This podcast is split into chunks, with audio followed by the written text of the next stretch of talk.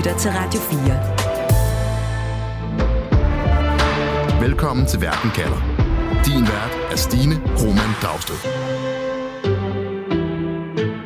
Krigen mellem Israel og Hamas foregår ikke kun i Gaza. Den foregår også i det skjulte, når den israelske efterretningstjeneste likviderer sine fjender.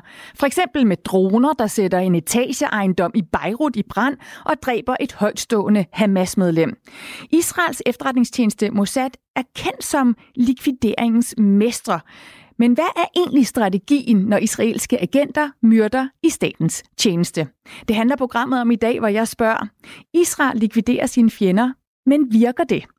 Vi kommer til at se på, om der er regler for, hvor og hvem efterretningstjenester må dræbe. Jeg hedder Stine Krohmann Dragsted. Velkommen til Verden kalder.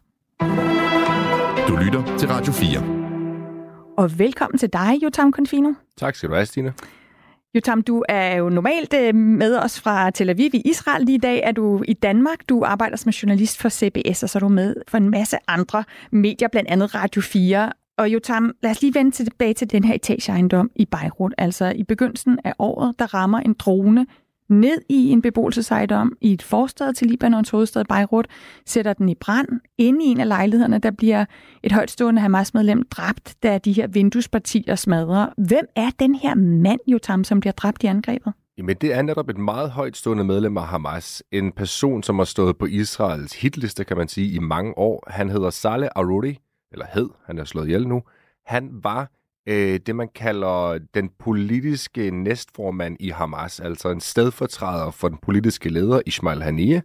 Og han boede altså i Beirut, og han er en mand, som øh, på det første bliver anset af Israel for at være en af dem, der er arkitekterne bag den 7. oktober, altså massakren den 7. oktober, men også en mand, som i overvis har været med til at gøre Hamas på Vestbreden større, altså styrke deres aktiviteter derinde, og sørge for, at Hamas i det hele taget på Vestbreden øh, blev mere magtfulde, og så er han altså også en af dem, som har stiftet den militære ving af Hamas, altså Kassambrigaden.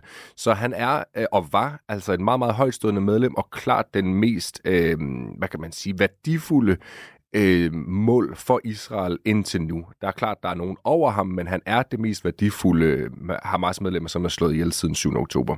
Er Israel fra starten af åbne om, at de er ude efter den her mand, at han er på deres hitliste? Ja, det må man sige. Der går ikke ret lang tid efter 7. oktober, før at regeringen med Netanyahu i spidsen siger, alle, som er medlemmer af Hamas, har en, en, simpelthen altså en, en dødsdom hængende over sig, og det er specielt lederskabet. Det er klart, det er også lavere rangerende, men det er specielt lederne, man rigtig gerne vil gå efter, og de siger egentlig ret klart og tydeligt fra start, at det er ligegyldigt, hvor de befinder sig i verden.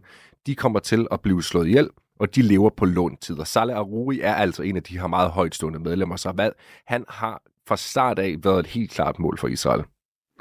Ved vi, når vi taler om det her angreb, hvem der så udfører det? Er det Israels efterretningstjeneste inden for militæret? Er det Mossad? Jamen, det, det kommer meget ind på, hvor det er henne. Altså, hvis, hvis angrebet finder sted i, på for eksempel Vestbreden eller Gaza, så er Mossad som regel ikke med indover. Altså, Mossad de har, har jo med de aktiviteter, som foregår i udlandet at gøre. Så det, man kan sige, når det, er et, når det er et angreb, som finder sted i Beirut, jamen, så er det en blanding af Israels militær, og Mossad, og så også, øh, der er jo flere efterretningstjenester i Israel, skal vi huske. Så der er dem, der står for den interne sikkerhed, det er Shin Bet, som som regel står bag øh, for eksempel likvideringer på Vestbreden og, og i Gaza. Så har militæret også en efterretningstjeneste, som samarbejder med både Mossad og Shin Bet, og så Mossad, som står for de her øh, likvideringer i udlandet. Så når man, når man udfører et angreb i Beirut, så er der altså en blanding. Altså det er jo et, det er jo et samarbejde mellem militæret, jo, som udfører selve angrebet, og så er det Mossad, som indsamler øh, oplysninger for at kunne præcisere præcisere øh, lige præcis, hvor målet skal slås ihjel.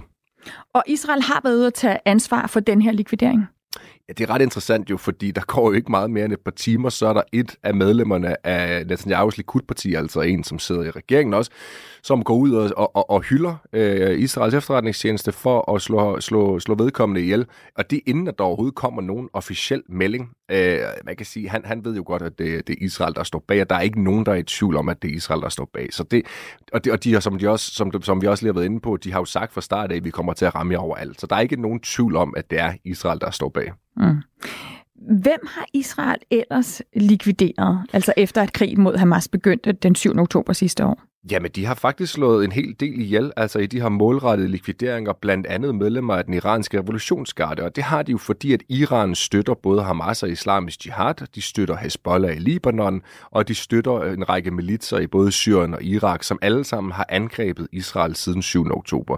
Så de har simpelthen ramt øh, i, Israel, hvad, iranske øh, altså generaler fra revolutionsgarden i slutningen af december. Der slog de et meget, meget højtstående kommandør ihjel i, øh, i, i Syrien, i Damaskus. Og det gjorde man faktisk igen for, for, for få uger siden. Der slog man altså fem øh, medlemmer af den iranske revolutionsgarde ihjel, hvor en af dem var den person, der stod for at indsamle efterretninger i Syrien, altså på vegne af Iran. Så man har slået flere af de iranske generaler ihjel, men så har man altså også slået medlemmer af Hezbollah ihjel, altså højtstående kommandører af den libanesiske øh, milits Hezbollah, og det har man gjort hovedsageligt i, den sydlige, i det sydlige Libanon. Så det er simpelthen en lang række likvideringer, man har foretaget de sidste par måneder. Så det er simpelthen et våben, som man har, udover at være i krig i, i selve Gaza, så bruger man også efterretningstjenesten til at udføre de her likvideringer af højtstående modstandere og fjender i Libanon, i Syrien. Men vi ved jo også, Jotama, der er højtstående Hamas-medlemmer, som lever i eksil i Tyrkiet. Vi har set nogle af deres talsmænd i Katar. Hvorfor forsøger Israel ikke at likvidere dem der? Hvis vi lige starter med Katar, så gør man jo simpelthen det, at man beskytter øh, Katar lige pt, simpelthen fordi, at de har en meget, meget vigtig rolle i at male mellem Hamas og Israel, når det kommer til at få frigivet gislerne. Det er helt klart en helt klar prioritering for Israel, at gidslerne de skal, løs, de skal løslades. Så man, man, man venter simpelthen med at gå efter, efter Hamas-folk i Katar, fordi man ikke vil øh, simpelthen risikere, at ens forhold til Katar det bliver ødelagt i midten af de her meget, meget sensitive forhandlinger. Tyrkiet, kan man sige, er også et land, som har været meget aggressiv i retorikken over for Israel her de seneste par måneder, og har hyldet Hamas som frihedskæmper, og i det hele taget står på palæstinensernes side. Så jeg tror nok, vi skal kunne forvente at se, at der kommer til at være nogle angreb der på et eller andet tidspunkt, når, når Israel får lokaliseret Hamas. Men det er hovedsageligt øh, Libanon og Syrien, at man udfører de her angreb, fordi at Israel har lettere ved at udføre angrebene der, uden at der er for store konsekvenser. Så vil du sige, at der er en klar strategi for, hvordan Israel bruger likvideringer, nu hvor de er i krig mod Hamas? Helt klart. Man, for eksempel i Syrien, der ved man, at Bashar al-Assad, altså præsidenten, kommer ikke til at svare igen, selvom at Israel bombarderer i Damaskus.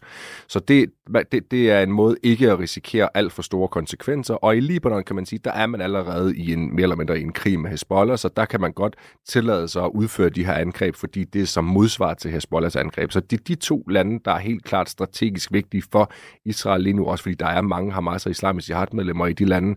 Men de andre lande, Katar og Tyrkiet, det er simpelthen noget, noget, man, man venter lidt med. Men jeg tror, det er noget, vi kommer til at se på sigt, at uh, Israel kommer til at likvidere der.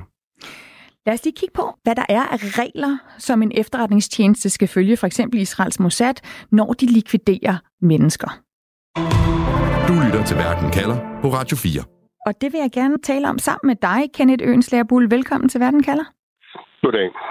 Militæranalytiker ved Forsvarsakademiet med speciale netop i krigens love. Kenneth, hvis vi lige skal starte med det her ord, jeg bruger, likvidering. Hvad er forskellen egentlig på et mor og en likvidering? Ja, det er et spørgsmål om, øh, hvad man ligger i ordet. Det kan have en, en politisk konnotation, at øh, man siger, at likvidering er måske øh, knap så alvorligt som et mor. Men det er jo, øh, i skal vi sige, jurasprog, der anvender man mere det begreb, der hedder targeted killings, altså man øh, skal vi sige, slår nogle folk ihjel målrettet, som jo ikke er på typisk på eget territorium. Og der er jo ligesom tre regelsæt her, som man kan anvende og analysere det efter. Der er det, der hedder jus in bello, de regler, der gælder for krigsførelse. Når man først er i krig, så er de regler, der hedder jus ad bellum, retten til at føre krig, og så er der egentlig menneskerettighedsregimet. Og i hvert fald et af de tre skal være opfyldt, for at man kan gøre det her lovligt, og det er jo dermed ikke sagt, at det ikke også kan ske ulovligt. Mm. Hvis vi ser på den øh, likvidering, som fandt sted op i Beirut, så vil israelerne kunne hævde med en vis ret, at det sker i selvforsvar, øh, og det handler jo om reglerne til at føre krig. Det finder jo så sted på en anden stats territorium, og det betyder, at det må man ikke bare gøre uden videre. Men der, så skal vi sige, den øh, klausul omkring det her, at hvis territorialstaten jo ikke øh, er i stand til, ikke er villig til ligesom at udlevere den pågældende person, som man er i krig med, altså jamen, Libanon. så kan man, Ja, Libanon, ja. Mm. Så, så, øh, så har man lov til at gøre det alligevel. Fordi mm. han har jo øh, givetvis spillet en rolle i det angreb, der var på Israel den 7. oktober. Altså, så om vi kalder det et mål likvidering, handler selvfølgelig også om øjnene, der ser, men det du siger, er, ja. at likvideringer bliver udført af en stat eller på vegne af en stat. Ja, og der kan man sige, om det er Mossad eller den israelske øh, her eller flyvevåben, øh, betyder ikke så meget i den her sammenhæng. Kan de her regler, der skal overholdes, hvor kan man læse dem? Altså kan jeg som agent, hvis jeg er agent for Mossad, kan jeg så slå op og se, hvordan jeg må udføre en likvidering, for at den skal være lovlig? Nej, det er der ikke, og der er sikkert også meget stor uenighed, øh, skal vi sige, mellem de forskellige øh, akademikere, som beskæftiger sig med det her emne. Og, øh, og øh, der, der må man læse lidt i, i, i litteraturen øh, omkring det her. Det er ikke noget, som er nedfældet i nogle øh, konventioner. Det er sådan nogle retsregler, som i, typisk har udviklet sig over tid. Man kan selvfølgelig læse om retten til selvforsvar. Den står jo beskrevet i, øh, i øh, FN-pakten, men den er ikke særlig anvendelig lige netop på det her tilfælde.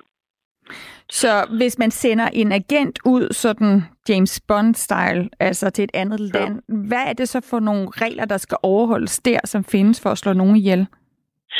Ja, men altså man må jo sige, at der er jo også noget med, skal vi sige, collateral damage. Altså hvis man øh, gør det her, og skal vi sige, det et eller andet sted vil være lovligt at gøre det, jamen så har man jo også en pligt til at sørge for, at det ikke går ud over uskyldige, når man gør det.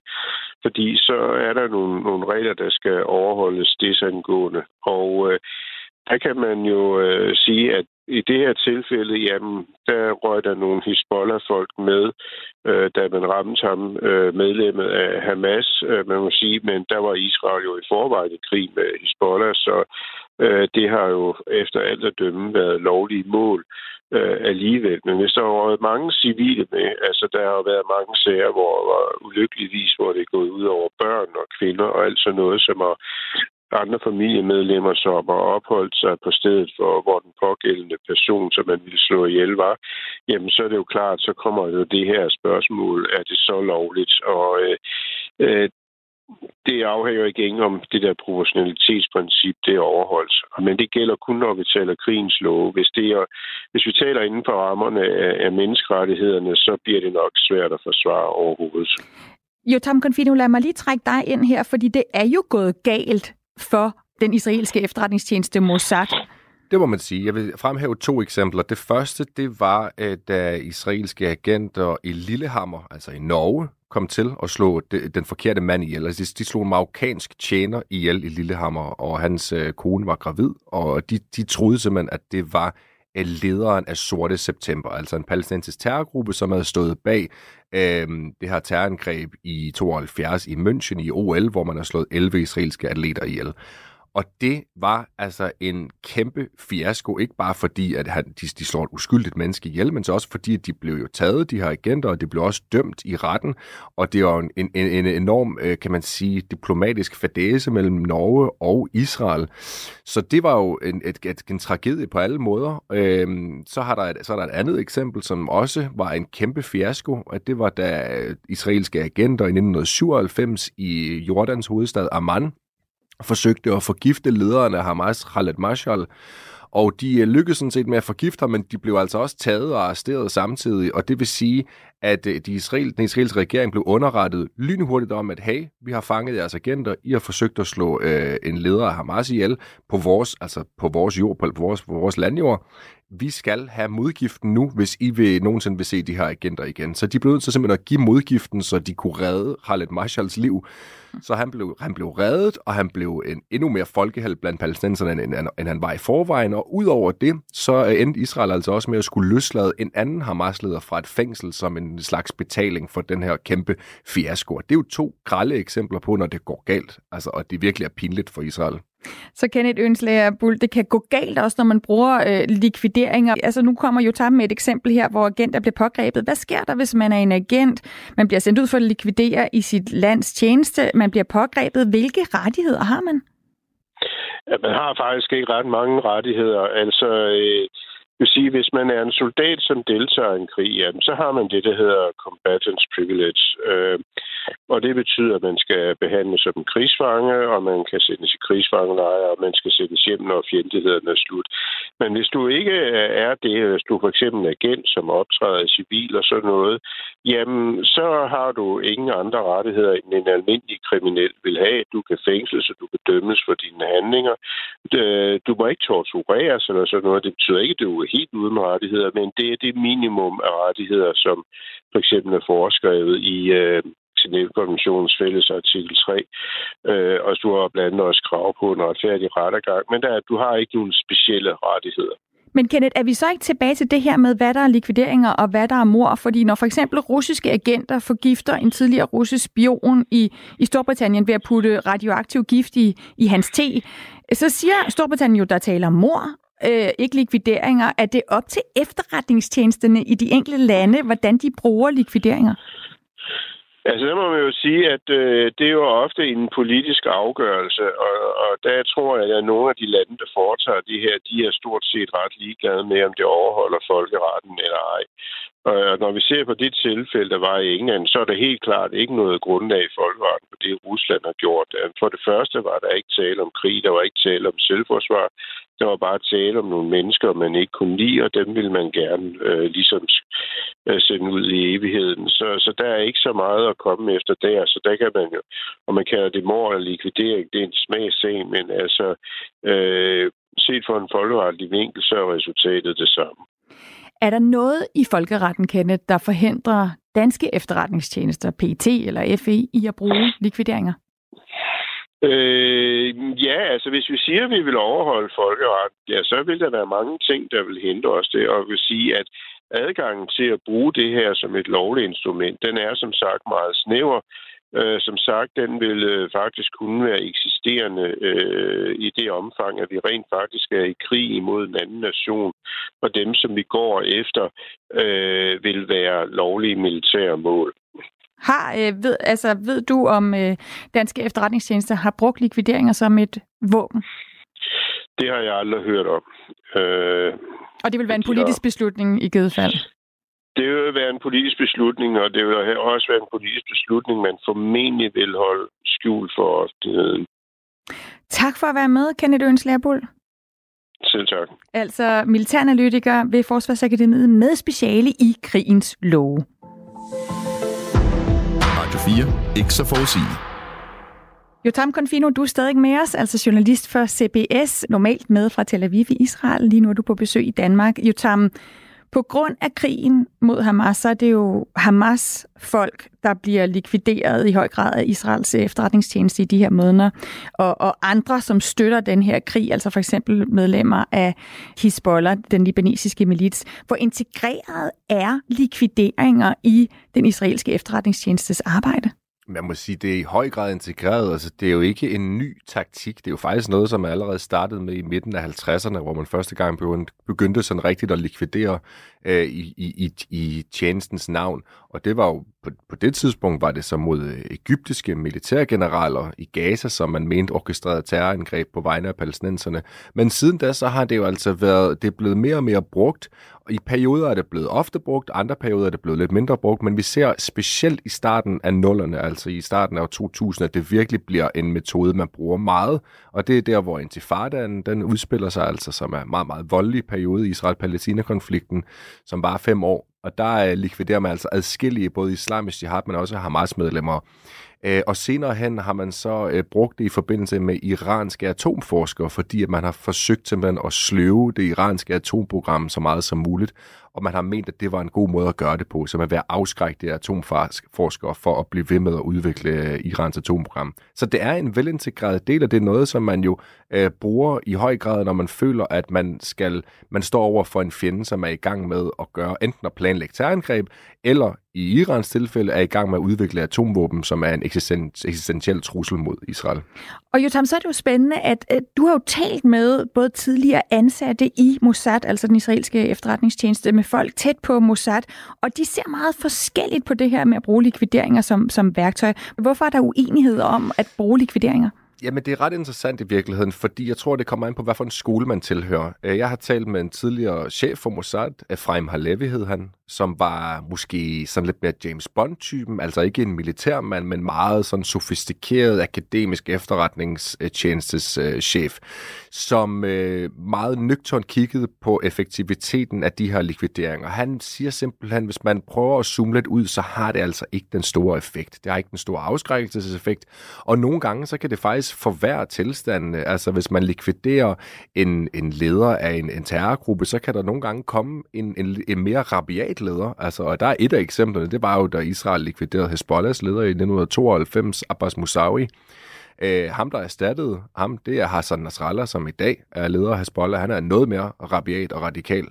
Øh, så han mente simpelthen, altså det, det, det er ikke det værd. Altså det, det, der, der kan, man, man risikerer for meget ved at udføre det likvideringer. Mm, så hvis, er der, hvis ja. du hugger hovedet af slangen, så kan der vokse to ud. Hvad, ja. hvad siger altså dem, du så taler med, der synes, at det er et godt værktøj, og det må de jo synes, siden de stadig bruger ja. det i så høj grad. Hvad, hvordan argumenterer de for det? Jamen, de siger jo, at prøv at høre, det her det handler ikke om at hævne sig det handler om at stoppe meget, meget vigtige mennesker med vigtige funktioner.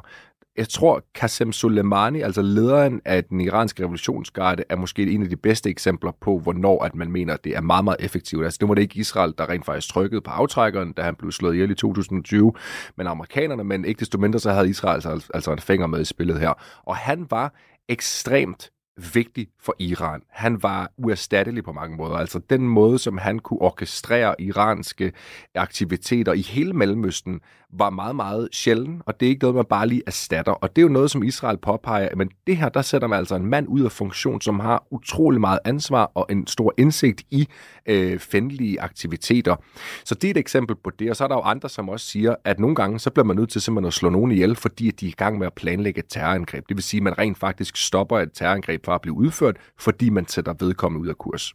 Er det her en debat, der pågår i øjeblikket i Israel nu, hvor likvideringer så åbenlyst bliver brugt som et våben også imod Hamas? Ja, altså man må sige, at Israel er jo et ret øh, vildt land på den måde. Det er jo noget, man sidder og diskuterer i, i tv-studier. Altså alle mulige, både journalister, men også eksperter og tidligere medlemmer af efterretningstjenesten osv. sidder og taler åbenlyst om det, om det her.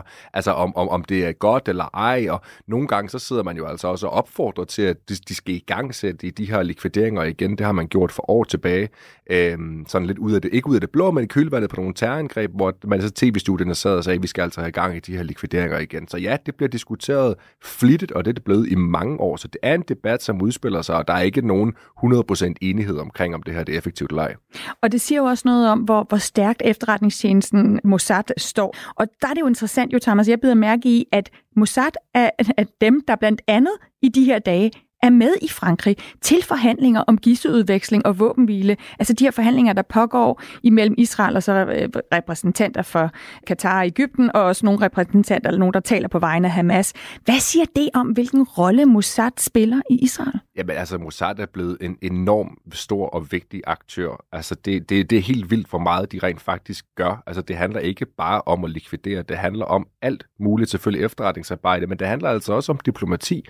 Vi ved, at Mossad har spillet en afgørende rolle, for det første i forhandlingerne mellem Katar og Hamas, når det kommer til våbenhvile og gisler, men også, hvis vi kigger bare lidt par år tilbage, så har Mossads chefer haft en helt afgørende rolle, når det kommer til at forbedre Israels diplomatiske forbindelser med den arabiske verden. Vi ved, at de har været udsendte som, som, som sådan en slags forhandlere på Israels vegne i forbindelse med at etablere gode forhold med Emiraterne og Bahrain osv. Så, videre. så det er en organisation, som spiller en stor rolle i alt, lige fra likvideringer til diplomati, øh, og altså i høj grad diplomati nu her under Israel-Hamas-krigen. Du lytter til Radio 4. I Verden kalder i dag stiller jeg spørgsmålet. Israel likviderer sine fjender, men virker det? Jotam Confino, hvad er din konklusion på det spørgsmål? Jeg vil sige, at nogle gange må man jo sige, at det virker, og der er det netop, altså Qasem Soleimani er en, som er meget, meget svær at erstatte. Nogle gange, så kan man, så kan man sagtens argumentere for, at den person, man tager ud og spil, simpelthen er uerstattelig, i hvert fald på, den, på det korte løb. Men der er andre gange, hvor det jo, hvis det går galt, så man ikke kan svare sig, og andre gange, hvor man faktisk bare kapper hovedet af slangen, og så vokser der to nye hoveder. Så det er meget, meget svært. Jeg tror, man bliver simpelthen nødt til at kigge på enkelt tilfælde. Det er svært at, få, at, at lave en, et stort svar på, om det her det kan betale sig eller ej. Nogle gange, så kan det. Andre gange, så er det simpelthen bare en fiasko. Er der en idé om, at likvideringer direkte kan vinde krigen for Israel? Øhm, ja, fordi hvis man sætter lederskabet ud af kurs, så er der jo ikke nogen, der ligesom orkestrerer Hamas' øh, aktiviteter. Så det, det er jo det, man gerne vil. Man vil simpelthen gerne sørge for, at man stopper Hamas' aktiviteter. Og hvis ikke der er noget lederskab, så er der ikke nogen, der, der står til ansvar, eller nogen, der skal, der skal styre Hamas' aktiviteter. Så det er en helt klar tanke i den israelske regering lige nu. Tusind tak for at være med i programmet, Jotam Confino. Det var så lidt, Stina. Journalist for CBS News, der dækker Israel. Programmet er tilrettelagt af Nana Tilly Guldborg og af mig, Stine Krohmann Dragsted. Camilla Høj Eggers er vores redaktør. Husk, at du altid kan lytte til alle Verden Kalders programmer, hvis du finder Verden Kalder som podcast. Og når du har fundet podcasten, så tryk følg, så får du leveret de seneste episoder lige til dig. Du har lyttet til en podcast fra Radio 4. Find flere episoder i vores app, eller der, hvor du lytter til podcast. Radio 4. Ikke så forudsigeligt.